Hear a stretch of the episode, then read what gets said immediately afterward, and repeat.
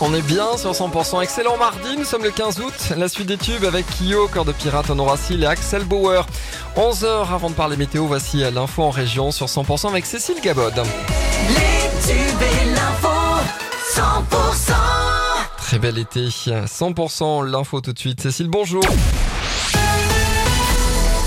Bonjour Emmanuel, bonjour à tous. Euh, L'heure des retours a sonné et vous ne serez pas tout seul sur la route aujourd'hui. Pour ceux qui ont pu faire euh, le pont du 15 août, eh bien, il va falloir patienter hein, sur euh, les grands axes. Sur l'autoroute A9 notamment, vous serez nombreux aujourd'hui entre Narbonne et Perpignan. Puis à partir de 16h cet après-midi, les retours vers Toulouse depuis la mer hein, sur l'A61 vont gonfler le trafic. L'heure la plus chargée, ce sera 17h. Le feu est fixé. Je vous rappelle qu'un violent incendie a éclaté hier dans le département des Pyrénées Pyrénées-Orientales entre Saint-André et Argelès-sur-Mer.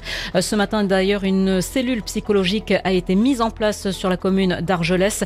Près de 500 hectares ont brûlé. Les pompiers des Pyrénées-Orientales ont lutté euh, toute la nuit contre euh, ce feu avec le renfort de soldats du feu venus donc de l'Aude, de l'Hérault, du Tarn, du Tarn-et-Garonne ou bien encore des Hautes-Pyrénées.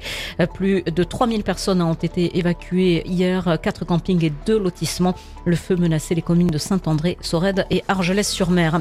À Albi, l'enquête continue après l'incendie qui a touché le centre historique dans la nuit de dimanche à lundi. Un feu qui a ravagé un immeuble ancien et qui serait parti des combles. 12 personnes ont été relogées.